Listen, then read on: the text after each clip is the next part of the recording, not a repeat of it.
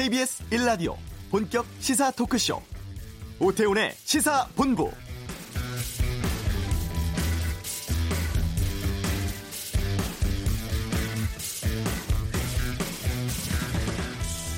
일본이 반도체 등을 만드는 데 쓰이는 일부 품목의 한국 수출 규제를 강화한다고 발표했습니다. 해당 품목을 수출하거나 기술 이전할 때마다 개별적으로 일본 당국의 심사나 승인 받으라는 건데요. 점유율 1, 2위인 삼성전자와 SK하이닉스가 이번 규제의 직접 대상이 될 것으로 보이고 생산 차질까지 우려되는 상황입니다. 우리 정부는 여기에 대해서 WTO 제소 방침 밝히면서 강하게 반발하고 있죠. 이번 조치에 대해서 일제 강제징용 피해자에 대한 한국 대법원의 배상 판결과 관련한 경제적인 대항 조치다. G20 개최 성과에도 불구하고 남북미 정상의 깜짝 회동으로 묻혀버린 것에 대한 보복이라는 분석도 나오고 있습니다. 오히려 장기적으로 해당 품목의 일본 독점 완화돼서 우리 부품 소재 업계가 기회될 수 있다는 게 이런 기대 섞인 전망도 나오고 있는데요. 오태훈의 시사본부 잠시 후 경제브리핑에서 이 내용 다루겠습니다. 학교 급식 등을 담당하는 비정규직 노동자 5만여 명의 총파업이 하루 앞으로 다가왔습니다. 최종 협상의 여지는 있을지 이슈에서 노조 측 연결하겠습니다. 정치와투 남북미 정상 깜짝 회동과 국회 정상화 이후의 상황에 대한 여야 의원들의 다양한 의견 듣는 시간 갖겠습니다. KBS 라디오 오태훈의 시사본부 지금 시작합니다. 네, 이 시각 가장 핫하고 중요한 뉴스를 정리하는 시간 방금 뉴스 KBS 보도국 박찬형 기자와 함께합니다. 어서 오십시오. 네, 안녕하세요. 트럼프 대통령이 북한 관련한 트위터를 또 올렸다고요? 아, 김정은 위원장이 건강에 대한 건강? 아, 건강에 예. 대해서 우려하는 그, 런 글들 아, 그런 우려가 나오니까 예. 김정은 위원장 건강 괜찮다라는 아, 말을 김정은 위원장을 대신해서 어. 트위터에 올렸습니다. 글은 이렇습니다. 이번 주말 어, 북한의 김정은 위원장과 함께 정말 좋았다. 우리는 훌륭한 만남을 가졌고 그는 정말 좋아 보였고 매우 건강해 보였다. 이제 이 말이 왜 나왔냐 하면 판문점 두 정상이 회동할 때 폭스뉴스 진행자가 아, 같이 취재를 했었는데 근거리에서 뭐 숨소리를 들었다 이런 거 보도했잖아요. 그렇죠. 그래서 예. 그 방송 프로그램에 이 진행자가 나와서 이렇게 얘기를 합니다. 김정은 위원장이 폐기종 환자처럼 가쁘게 숨을 쉬었다. 어. 역사적인 순간을 맞아서 벅찬 감정에 호흡이 가빠질 수 있다는 점 그건 인정하더라도 뭔가 매우 건강이 좋지 않아 보였다 이렇게 말을 한 겁니다. 이제 통상 특히 이제 살이 많이 찐 사람들이 호흡 가쁜 사람들 우리 주위에 많지 않습니까? 근데 이 부분은 이제 전문의들이 진단이 필요한 부분이긴 한데 네. 이제 그냥 보기에는 좀 건강이 안 좋으니까 호흡이 가빠질 수 있다 이렇게 볼 수 있는데 어, 트럼프 대통령이 봤을 때는 아 그렇지 않다. 내가 봤을 땐 건강 괜찮다. 음. 아, 이렇게 잘라서 얘기를 한 건데요. 그러면서 이제 그 앞으로 과정이 서두를 게 없다. 서두를 건 없지만 우리가 궁극적으로 거기에 도달할 것이라는 것을 확신한다. 이렇게 트위터에 글을 올렸습니다. 이제 실무 협상에 대해서 우려하는 목소리가 있습니다. 혹시 서두르다가 북한이 원하는 쪽만 자꾸 내주고 미국이 원하는 쪽은 덜 얻는 것 아니냐 이런 우려의 목소리가 있는데 그래서 이제 서두르지를 않겠다. 음. 하지만 서두르지를 않더라도 양 정상이 결국 바라보는 곳이 한 곳이기 때문에 결국에는 두 정상이 계속 밀고만 나간다면 우리가 원하는 그곳에 다다를 수가 있다라는 뜻을 트위터에 글을 올린 겁니다. 폼페이오 미 국무장관이 이달 중순에 본격적으로 실무 협상 시작하겠다고 말을 했거든요. 네. 실무 협상에서 이제 양측 간에 그간에 나오지 않은 또 다른 어떤 카드를 내놓을지 지금 전문가들이 의견이 지금 분분한 그런 상황입니다. 그런데 미국 쪽 언론에서 이런 얘기가 나옵니다. 비핵화에서 물러난 핵 동결 정도의 시나리오. 음. 그러니까 비핵화가 아니라 지금 상태에서 동결하겠다는 시나리오를 지금 검토하고 있다라는 보도를 내놨는데 네. 여기 대해서 미 국무부는 무슨 소리냐? 우리는 현재 어떤 새로운 제안도 준비하고 있지 않다. 추측성 보도는 자제해달라 이런 입장을 내놨습니다. 네. 마약 투약 혐의로 구속 기소됐었던 박유천 씨가 집행유예 선고받았네요. 네, 그렇습니다. 구속 기소되기 전에 굉장히 떠들썩했는데 그런 네. 뉴스를 봤던 사람들은 이게 뭐냐라고 지금 생각하시는 분들이 많은 것 같아요. 박유천 씨가 모두 7차례 마약 투약 혐의를 한 혐의로 어, 재판을 받았는데 수원지법이 오늘 오전 선고를 내렸습니다. 징역 10월에 집행유예 2년 선고했고요. 140만 원 추징 명령했고 보호 관찰 그리고 치료 명령을 내렸습니다. 자, 유죄 이유에 대해서는 이렇게 판결했습니다. 피고인이 범죄 사실을 자백하고 있다. 네. 마약 감정서 등 증거를 밀어볼 때 유죄가 인정된다. 마약류 범죄는 중독성이 있고 개인적인 것은 물론이고 사회적 폐해가 심각하기 때문에 엄히 처벌할 필요가 있다라고 판결을 했는데 그런데 피고인이 구속된 이후에 범행을 인정하면서 잘못을 반성하고 있다. 초범이고 2개월 넘게 지금 반성의 기회를 가진 점을 고려하면 지금 단계에서는 집행유예 선고에서 다시 사회에 적응할 기회를 부여하는 게 바로 형, 형벌의 목적에 부합한다 이렇게 판결했습니다. 죄는 중하지만 처음 있는 범죄고 그리고 본인이 반성하고 있지 않냐 한 번 기회 더 주자 이런 판결인데요. 오늘 법정 앞에서 이른 시간부터 한국 팬들, 일본 팬들 나와서 기다렸고 그래서 법정 안에서 이제 줄을 아, 서서 그렇게 판결을 들었다는 말도 나오고 있습니다. 박 씨는 오전에 수원 구치소에서 나왔습니다. 네. 이 파업 앞두고 있는 곳이 꽤 많습니다. 학교 비정규직 노조가 내일 총파업 앞두고 있고 막판 협상 한다면서요. 네, 오늘 오후 1시에 서울 모초에서 교육당국 그리고 학교 비정규직 연대 회의가 어, 파업 하루 앞두고 막판 협상 벌입니다.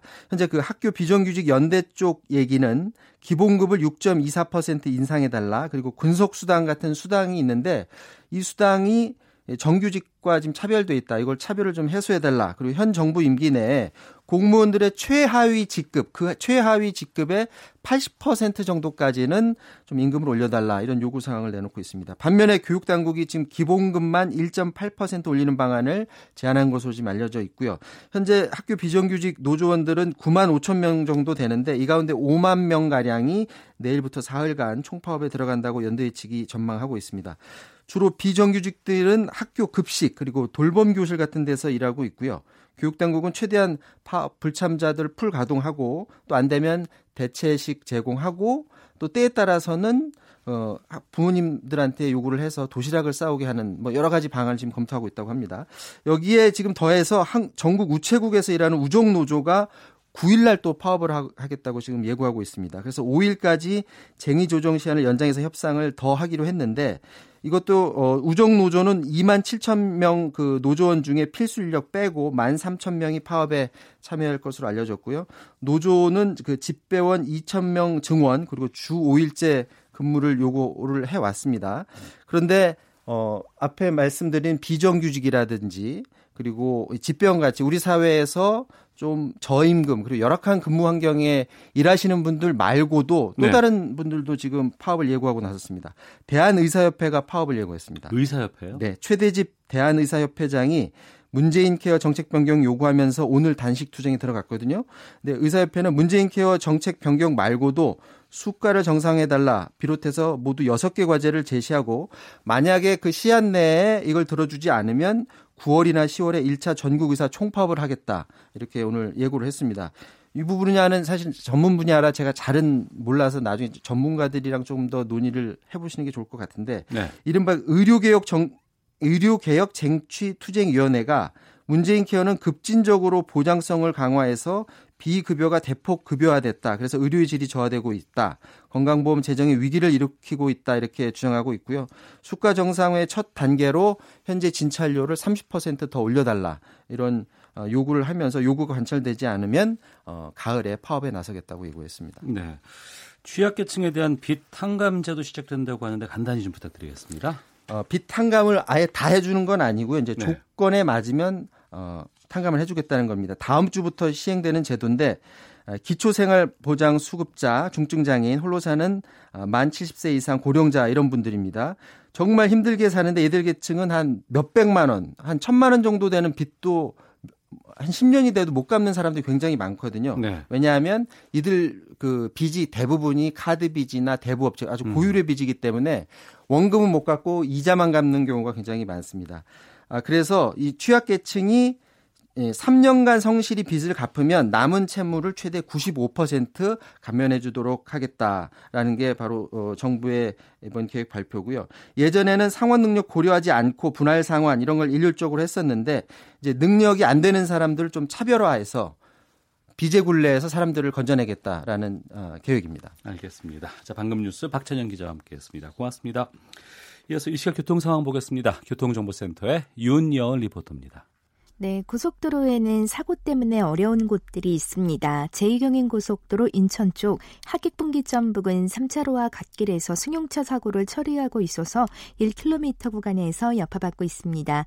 남부권에서는 부산 울산 고속도로 부산 방향이고요.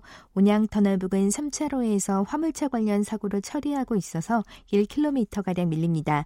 남해 고속도로 부산 쪽은 작업 때문에 정체입니다. 7원 분기점 부근 1차로가 작업 때문에 막혀 있어서 있어서 2km가량 밀리고요. 중부내륙고속도로 창원 쪽도 작업 중인 충주분기점 부근에서 2km, 또 연풍터널에서 4km가량 정체입니다. 반대 양평 쪽도 문경세제 터널 부근과 충주분기점 부근 2, 3km 구간에서 작업 여파받아 밀립니다. KBS 교통정보센터였습니다.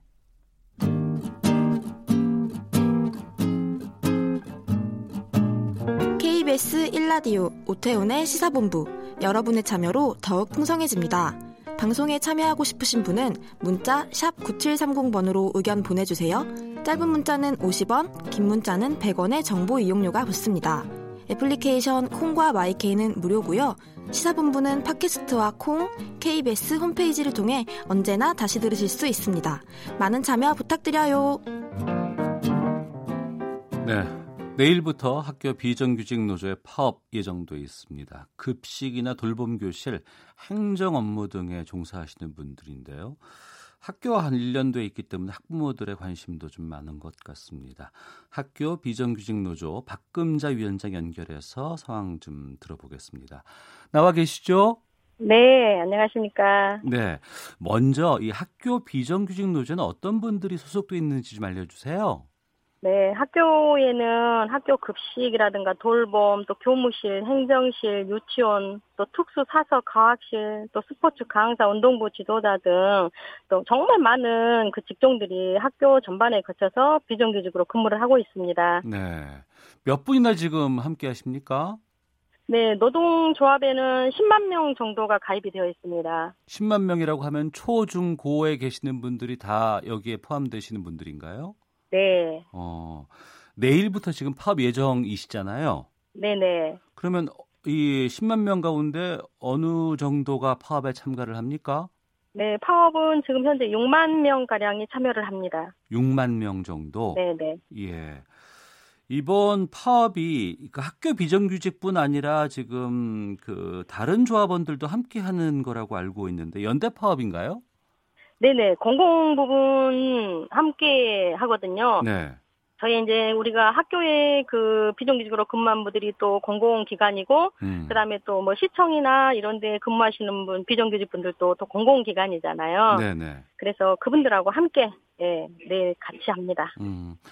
어, 불가피하지만 파업을 해야 될 이유가 있을 것 같습니다. 어떤 것들을 누구에게 요구하는지, 어떤 것들이 네네. 바라는 것인지를 좀 알려주시죠, 먼저. 네, 뭐 저희가 뭐 얼마나 뭐 파업을 지금 뭐 하고 싶어서 하겠습니까? 뭐 임금까지 깎여가면서 그렇지만 저희는 어 이제 3일간 파업을 지금 하게 되고요. 네. 어 전국 17개 시도 교육청의 교육감님들과 또 교육부 장관 네, 이렇게 해서 이제 집단 교섭을 계속 이제 3개월 동안 진행을 했는데 네. 네, 뭐 제대로 교섭이 3개월 동안 뭐 절차 합의만 하다가 음. 교섭을 제대로 하지도 못했습니다. 예. 그리고 뭐 요구안은 뭐 구급 최하위 공무원의 뭐 80% 수준 그래서 이제 즉 공정임금제 이거를 요구하고 있고요. 공정임금제요? 네네. 네. 대통령께서 약속하신 음. 공정임금제가 에, 이제 동일 노동을 하는 정규직 임금의 70, 80% 정도 수준이거든요. 예. 네, 그래서 저희는 현재 지금 한 70% 평균 70% 정도 수준이고요. 음. 이제 근데 근속 기간이 많을수록 네. 더 근무를 하면 할수록 60% 수준으로 떨어지는 이런 어. 이제 저희 임금 체계가 문제가 있어서 예. 뭐 보완하는 방식을 제시를 했고요. 음. 어, 또 예산이 부담이라고 하니까 그러면 3년에 거쳐서 단계별로 하자. 네. 이렇게 하는 게 저희 노조의 요구입니다. 네. 공정임금제라고 얘기하는 것은 그러니까 네. 같은 똑같은 업무를 하고 있는데 정규직은 돈을 많이 받고 네. 비정규직은 돈을 적게 받는데 정규직의 최소한 80% 정도는 받았으면 좋겠다라고 이제 말씀하시는 거잖아요. 네네. 어. 지금 그럼 80% 수준이 못 미친다 그러면은 차이가 많이 납니까? 네, 많이 나죠. 어. 저희 아까 제가 말씀드린 것처럼 이제 저희 이제 노동조합 없을 때는 네. 50% 수준 정도밖에 안 됐었어요. 예. 에, 그때는 저희가 임금이 음, 아예 인제 근무 들어온 지 한 달 된 사람이나 20년 이상 근무한 사람이나 월급이 다 똑같았었거든요. 음, 동일한 노동조합- 업무를 하는데도 불구하고. 네네. 네. 그래서 이제 노동조합 만들고 네. 이렇게 해서 이제 임금 체계를 조금씩 예, 처우 개선해내고 이제 이러다 보니까 어, 현재 이제 한 70% 수준까지는 거의 한 9년 동안 해서 끌어올려 올려, 올렸거든요. 네. 근데 이제 문제는 처음 들어온 사람이 이제 인재 입사를 하면 음, 구급 최하위 공무원의 80% 수준은 되는데 네. 뭐 근무를 10년 이상 하고 이렇게 하다 보면 음. 60% 수준으로 네. 떨어져요. 예. 그래서 그게 문제가 지금 심각한 거거든요. 예. 네, 그래서 그러한 것을 방안을 같이 강구를 하고 이렇게 교섭을 하자 이렇게 해서 지금 하고 있는데 에, 지금 요구 사항이 전혀 좀 받아지지 않고 있는 상황입니다. 예, 요구 사항 받아들이지 않고 있다고 말씀하시는데 파업까지 결정할 거면은 상당히 오랜 기간 교섭이라든가 조정 같은 것들을 거쳐야 되지 않겠습니까? 네 네, 다 거쳤습니다. 그동안의 협상 과정을 좀 설명해 주시죠.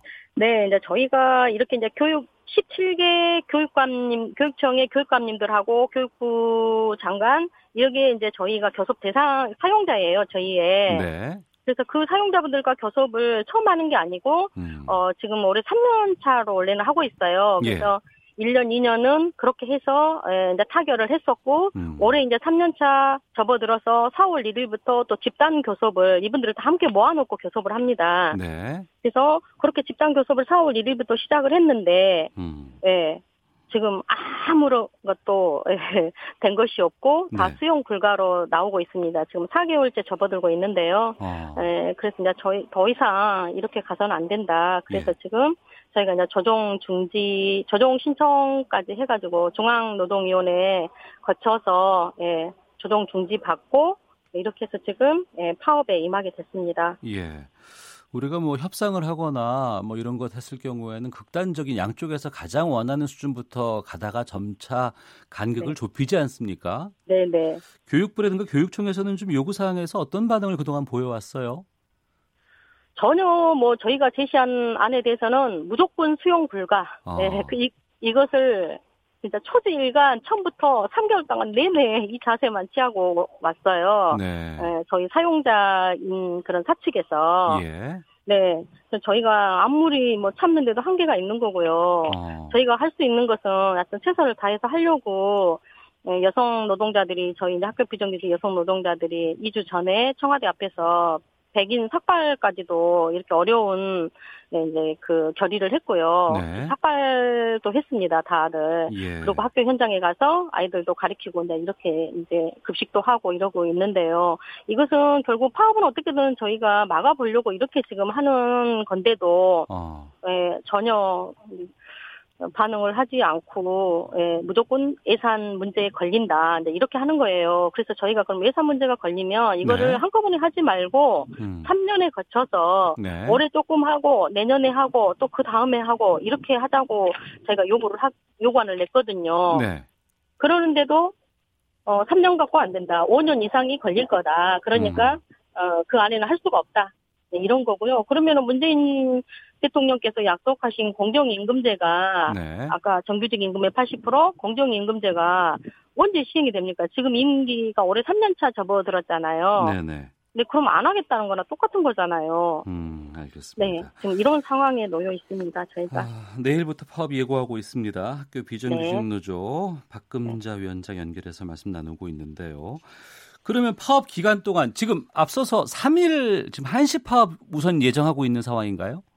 네, 일, 1차적으로는 3일 파업으로 해서 어 7월 3, 4, 5 이렇게 1차 파업을 음. 네. 예, 예고하고 진행을 하고 있습니다. 예. 그 기간 동안에 급식이라든가 돌봄 교실, 행정 업무 등은 아예 멈추게 되는 겁니까? 어떻습니까? 네, 파업에 참여하는 학교는 음. 다 그렇게 멈추게 되는데 네. 어그 통신 가정통신문이나 이런 것을 이제 학교 측에서 이렇게 음. 내린 거를 보면은 네. 어 급식에 있어서 뭐 도시락을 부모님께서 이게 쌓아 주시든지 아니면 음. 빵과 우유로 이렇게 대체를 한다고 하고요. 네. 그리고 이제 돌봄 교실은 학교에 게- 그 계시는 그 정지 교사들이 있잖아요. 네. 네, 그분들이 대체로 해서 음. 어 돌봄 교실을 운영을 한다고 합니다. 네. 어 그리고 이제 초등학교 같은 데는 단축 수업을 해서 어 이렇게 좀 급식 대란을 좀 막아보고자 하는 것으로 이렇게 예, 공문을 보내고 있더라고요. 예.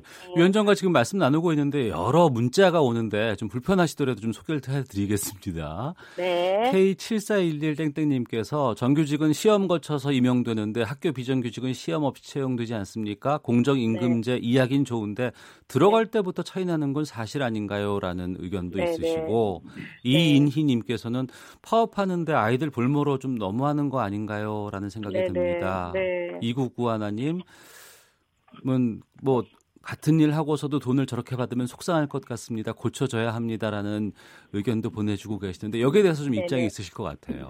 네, 저는요, 진짜 이 세상에 누가 뭐 임금 깎여가면서 파업하고 싶은 사람은 아무도 없다고 생각을 합니다. 네, 그리고 또 아이들을 학교에 남겨두고 나오는 음. 저희들도 마음이 아프고 힘이 듭니다. 네, 어, 또 그래도 우리 아이들에게 또 학교에서부터는 그래도 비정규직 차별을 음. 보고 배우는 일은 이제 끝내야 된다고 생각을 하기 때문에 네, 뭐 도시락 싸야 하는 학부모님께 진심으로 또 죄송도 하고요. 음, 어, 아이들한테는 정말 미안한 마음이고, 네, 그래서 이제 3일 파워 끝내고 돌아가면, 네, 어, 뭐 학교에 가서 우리 아이들한테 더 정성 어린 그런 마음으로 최선을 다할 것이라는, 음, 어, 이러한 다짐도 하고, 그런 약속도 하고요. 네, 또 외람되지 만, 또 비정규직 차별 해소에 앞장서는 학교 비정규직 노동자들에게 더 많은 지지와 격려를 간곡히 호소드립니다. 네.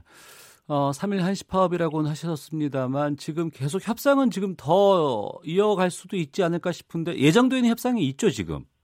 네, 어제 뭐 교육부하고 시, 어, 17개 교육청에서 뭐 좀 약간 언론 플레이 하면서 예, 오늘 뭐 2시간 정도 음. 실무 교섭을 하겠다 네. 이렇게 한 거예요. 예. 그러면은 뭐 사용자인 뭐 대표 자격 있는 교육감님이나 교육부 장관은 전혀 나오지 않는 거고요. 실무 네. 교섭단에서 어, 두 시간을 시간을 정해 놓고 어떻게 아무것도 수용 불가였는데 두 시간 안에 무슨 교섭을 할 수 있는 건지 예. 좀 저는 의아하고요. 그래도 어. 좀 신랄 같은 희망을 가지고 또 간절함과 또 절실한 이러한 마음으로 오늘 좀 어, 날을 밤을 새더라도 네. 날밤을 새더라도 예, 좀 교섭에 성실히 임해서 예, 좀 끝장 교섭을 좀 했으면 좋겠습니다. 그러니까 오후 1시에 예정돼 있는 지금 그 교육 당국과의 그 네.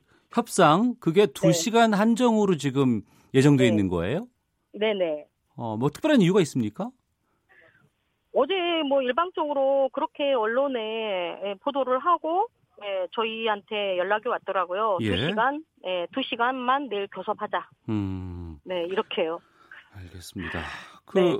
협상 파트너 이자 사측이라고 할수 있는 교육 당국에 좀 끝으로 말씀 해 네. 주시죠. 저는 뭐 전국 학교 비정규직 노동자들의 그 이제 사용자이신 교육부 장관과 교육감 분들이 뭐 직접 나서서 정치를 좀 잘 해주셨으면 좋겠고 네. 오늘 밤을 새서라도 끝까지 음. 예, 교섭을 진행하자 이렇게 좀 간곡히 요청을 드리고요. 네. 그래서 좀 학교만이라도 음. 먼저 우리 아이들에게 차별을 보여주지 말고 네. 그러한 또 차별을 가르치지 말자. 네, 이렇게 저는 요청드리고 싶습니다. 음, 알겠습니다. 자, 지금까지 학교 비정규직 노조 박금자 위원장과 함께 말씀 나눴습니다. 오늘 말씀 고맙습니다. 네, 감사합니다. 헤드라인 뉴스입니다. 도널드 트럼프 미국 대통령이 중국과의 무역 협상은 이미 시작됐다고 밝혔습니다. 자유한국당과 바른미래당은 어제 공동으로 요구서를 제출한 북한 선박 입항 사건 국정조사와 관련해 더불어민주당은 국방부 합동조사단 발표를 내세워 국정조사를 거부하지 말아야 한다고 주장했습니다. 민주당 이인영 원내대표가 한국당과 바른미래당의 북한 어선 삼척항 입항 사건에 대한 국정조사 요구에 부정적인 입장을 밝혔습니다.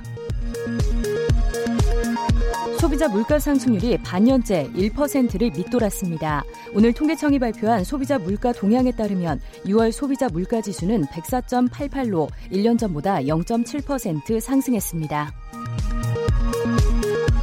상반기 전국 아파트값이 6년 만에 하락한 가운데 가장 많이 내린 곳은 경남 김해시로 나타났습니다. 다음 주부터 취약계층이 3년간 성실히 빚을 갚으면 남은 채무를 최대 95%까지 감면해주는 제도가 시행됩니다. 지금까지 라디오 정보센터 조진주였습니다.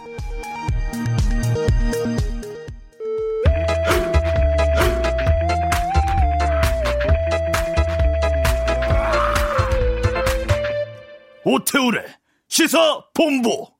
네, 경제 뉴스를 알기 쉽게 풀어주는 시간 시사본부 경제브리핑. 참 좋은 경제연구소 이인철 소장과 함께하겠습니다. 어서 오십시오. 네, 안녕하세요.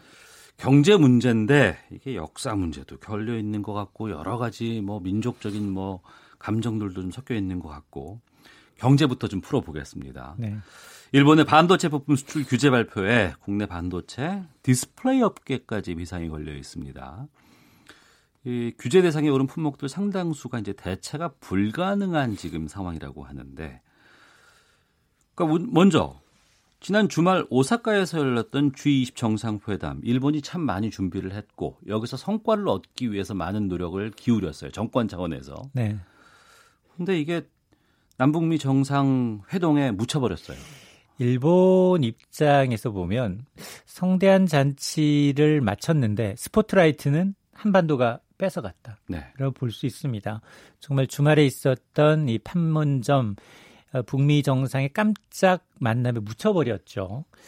그럼에도 불구하고 뭐 북한 핵 문제 여전히 소외되고 있구나. 또 불편한 심기를 드러내고 싶지만 이게 또 트럼프 대통령이 전면에 있단 말이에요. 공들이고 있기 때문에 그렇다고 북미 회담에 뭐 재뿌리기도 좀 그렇고. 그래서 일본 입장에서 보면 이래저래 좀 뭐 심통이라면 심통이 음. 날 수밖에 없는 상황이라는 건 100번 이해가 갑니다. 여기다가 이제 일본은 계속해서 이제 대북 문제에 대해서 일본이 납치 문제 해결을 위해서 꼭 끼고 싶 하거든요. 그런데 점점점 한반도 비핵화 논의에서는 일본은 배제되고 있는 것만은 분명합니다. 네. 그러다 보니까 일본 당국자들의 뭐 반응은 겉으로는 지난 주말에 있었던 이제 남북미 회동에 대해서 긍정적으로 평가를 하고 있지만 소가리는 굉장히 하고 있다라고 어, 보입니다. 예. 근데 그 부분이 이 경제 적으로 불똥이 튀는 것 같아요. 같다고 제가 말씀을 드린 겁니다. 맞습니다. 예, 예. 그러니까 우리의 주력 수출 분야인 반도체, 스마트폰을 생산할 때 핵심 소재가 있는데 이것의 상당수가 일본산 제품들이 쓰이고 있고 근데 이 제품들을 규제하겠다는 거 아니에요? 맞습니다. 그동안 사실은 계속해서 일본이 경제 보복을 시도할 것이다라는 움직임이 간파가 되어 있고요. 일본 내부에서도 한 100여 가지 리스트를 뽑아서 한국의 어떤 분야가 가장 이제 타격이 클까? 어떤 음. 게 아킬레스건일까? 네. 이런 걸 고민한 것 같아요. 그러니까 정말 이제 일본 정부가 보란 듯이 G20 회담 끝나고 그리고 이제 판문점 남북미 정상의 만남 다음 날 바로 경제 보복이라는 카드를 꺼내 듭니다. 이게 이제 한국의 주력 수출품 가장 타격이 클 거라고 생각했으니까 먼저 뽑았겠죠. 이게 바로 반도체 그리고 디스플레이 생산에 들어가는 일본산 핵심 소재 3종의 수출을 금지하게 되면 한국의 타격이 클 것이다라고 생각을 한 것 같아요. 그런데 일본 정부는 일단은 뭐 표면적으로 내세우는 이건 이겁니다. 한국과 일본 양국 간 신뢰 관계가 현저하게 훼손됐다. 무슨 어, 말인지 잘 모르겠어요. 예, 예. 이게 도대체 무슨 말이에요? 어. 그래서 어떤 관계, 신뢰 관계가 해석됐는지는 말하지도 않고 있고 설명도 궁색하고 음. 그런데 이런 일본 정부의 궁색한 해명과는 달리 일본 언론들은 대다수가 뭐라고 얘기하고 있느냐? 네. 한국 대법원의 강제징용 배상 판결에 대한 경제 보복 조치다. 음. 라는 겁니다. 예. 언론들은 그렇게 분석을 하고 있다는 거 아니에요? 자국 맞습니다. 언론들이. 맞습니다. 어. 그러다 보니까 사실 지난 주말 G20 정상회담은 개최국이 의장국이에요. 예. 그래서 이제 전체 회의에서 나타난 공동 선언문을 읽게 돼 있습니다. 자, 그런데 자유무역을 옹호하다가 음. 하루 만에 갑자기 외교 안보 이슈를 경제 보복으로 지금 이제 옮기고 있는 거 아니겠습니까? 이러다 네. 보니까 일본 내 언론에서도 이중적이다라고 음. 이제 비난의 목소리가 나오고 있어요. 그러면 아베 도대체 노림수가 도대체 뭐냐? 뭐 이번 조치는 당장 다가온 7월 21일로 예정된 일본의 참여연 선거를 앞두고 정치적으로 험한 감정을 좀 불러일으키고 있는 게 아니냐라는 거예요. 네. 지금 아베 총리의 큰 그림을 보면 헌법에다가 자위대를 명기하고 싶어 하고요. 또 이를 통해서 일본이 전쟁이 가능한 국가로 만들겠다는 야욕을 내내 드러냈어요. 음. 그런데 첫 관문이 뭐냐? 이게 지금 여권 내에서도 반발이 심하고 입지도 좀 흔들리고 있고요. 그리고 그러다 보니까 첫 관문인 참여 선거에서 압승을 해야 된다는 겁니다. 근데 학습 효과로 그동안 보면 이렇게 이 한일 갈등을 부추기게 되면 보수 지지층의 결집을 유도했다라는 이 학습 효과가 있거든요. 네. 그러다 보니까 이런 이유로 일본은 계속해서 외교안보 문제, 군사 문제, 경제 문제를 계속 자극할 가능성이 굉장히 높다는 겁니다. 그동안 선거 때만 되면 아베 쪽은 북한 문제 또 핵 문제 이것을 부각시키고 이것 때문에 결집 효과를 상당히 많이 맞습니다. 누려왔거든요. 맞습니다.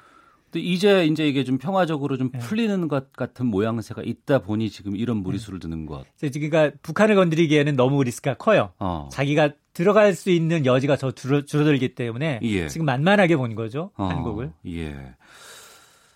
근데 만약에 일본의 이러한 경제 보복이 지금 현실화되면 지금 뭐 수출을 할 때나 아니면 뭐 기술 이전 같은 거 할 때 심의 같은 걸 받아라라고 지금 얘기가 나오고 있는데 맞습니다. 이게 현실화 된다 그러면 우리 경제에 어떤 영향을 미치게 됩니까? 일단은 일본이 이번에 이제 수출 규제 대상 세 개 품목이 세계 시장에서 일본이 거의 독점적 지위를 유지하고 있어요. 예. 적게는 70%, 어. 많게는 90% 시장 점유율을 확보하고 있는 필수 소재들이에요. 예, 예.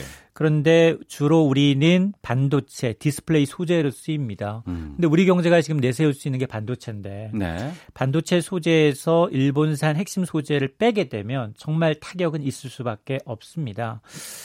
그런데 문제는 뭐냐? 지금 이거 하나에 그치지 않을 것 같다는 거예요. 음. 일본은 사실 자유무역을 행하는 국가가 상대적으로 우리보다 적습니다. 네. 그래서 우방국, 이른바 미국, 일, 어, 미국과 영국, 독일, 그리고 우리나라를 포함해서 27개 우방국에 대해서는 안보 관련한 이런 재료를 이제 수출할 때, 아, 정부에다 수출 허가 신청을 면제해 줬습니다. 이걸 음. 화이트 국가라고 했거든요. 네네. 네. 이 리스트에서 다음 달부터 한국을 제외하겠다는 겁니다. 어. 꼭 집어서 한국만. 예. 그러면 이 얘기는 뭐냐?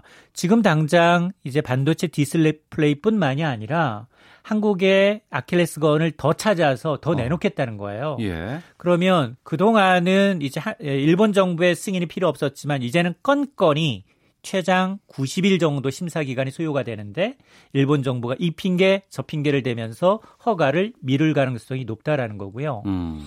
그렇게 되면 뭐 반도체 만드는 삼성전자, SK 하이닉스, 디스플레이 만드는 삼성 디스플레이, LG 같은 경우에는 타격이 있을 수밖에는 없다라는 거고요. 네. 당장 삼성의 신제품 이 접는 디스플레이의 핵심 소재 역시 일본산이에요. 음. 그러다 보니까 이 갤럭시 폴드의 양산 시점도 뒤로 미뤄지는 게 아니냐라는 우려가 나오고 있습니다. 네.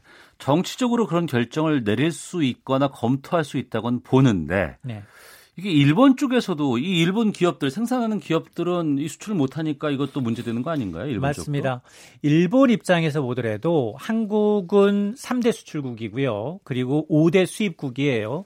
단기적으로 보면 뭐 우리 기업들의 피해도 있지만 중장기적으로 보면 일본 기업들의 타격도 만만치가 않다라는 겁니다. 음. 당장 삼성전자, SK 하이닉스의 디램 시장 점유율이 70%입니다. 네. 최대 고객사예요. 일본 소재 기업들한테는. 그러니까요. 그러면 아 수출이 줄면 일본 기업들 매출이 줄어들 수밖에 없고요. 특히 지금 한국산 스마트폰용 이 디스플레이를 지금 소니나 파나소닉은 사용해서 쓰고 있어요. 네. 당장 자기네도 못 만들어요. 완제품을. 음. 그리고 여기에다가 지금 반도체 시장과 디스플레이 시장 상황이 어떠냐 포화 상태라는 거예요. 네. 그러면 재고가 쌓여 있다는 거거든요. 음. 재고 관리나 출하량 조절하게 되면 결국 가격의 어떤 주도권은 우리 기업들이 가질 수밖에 없습니다. 아, 우리도 재고 물량이 좀 있군요, 이제. 그렇습니다. 한 석달 어. 정도 버틸 수 있거든요. 거기에다가 또 무엇보다도 이렇게 지금 몽니를 부리게 되면 우리 기업들이 그냥 일본에서 계속 수입하겠어요? 다변화해야죠. 당연합니다. 예. 탈 일본화가 될 수밖에 없고요. 어. 차라리 그게 지금은 굉장히 높은 수준의 효율, 생산성, 단가 때문에 일본에 의존하고 있지만 자체적으로 국내산 소재 비중을 확대할 수밖에 없다는 겁니다. 네. 결국은 보면 일본 칼은 뽑았지만 음. 정작 작충수가 될 수 있다라는 분석이 나오는 대목이에요. 네. 청취자 1927님, 가만히 있으면 안 될 것 같은데 우리는 일본 조치에 대해서 맞대응, 즉 보복할 만한 분야가 있나요? 라고 물음 주셨고 저는 예. 이 질문에 대해서 정부가 나서선 절대 안 되고요. 예. 물론 우리는 이제 WTO 세계 어. 무역 기구에 대한 강력한 제소는 해야 됩니다. 예. 근데 그 시일이 2년 이상 걸려요. 어. 그러면 저는 사실 뭘 하고 싶으냐? 불매 운동해야 돼요. 어. 자체적으로 소비자들이 불매 운 지금 일본산 자동차 엄청 잘 팔리고 있고요. 예, 예. 일본 여행객 굉장히 어. 많이 늘고 있어요. 예. 근데 이게 정부 차원에서 하게 되면 이거는 음. 불공정 무역이 됩니다. 네. 그러나 소비자들이 단체적으로 일본산 제품에 대한 불매 운동은 정당한 권리예요. 음. 민에서 좀 나서는 게 낫겠다. 방송과 언론을 의견. 통해서. 어. 네.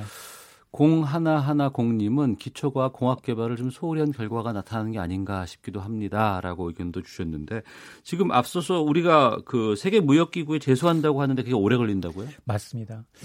이게 이 사실은 그 우리 정부도 어쨌든 일본 정부의 조치를 경제 보복으로 규정을 하고 강력 대응하겠다라는 겁니다. 아니 대법원 판결을 어떻게 정부가 바꿉니까? 상권 음. 분립이 뚜렷한 나라에서 아, 말도 안 예. 되는 예. 얘기고요.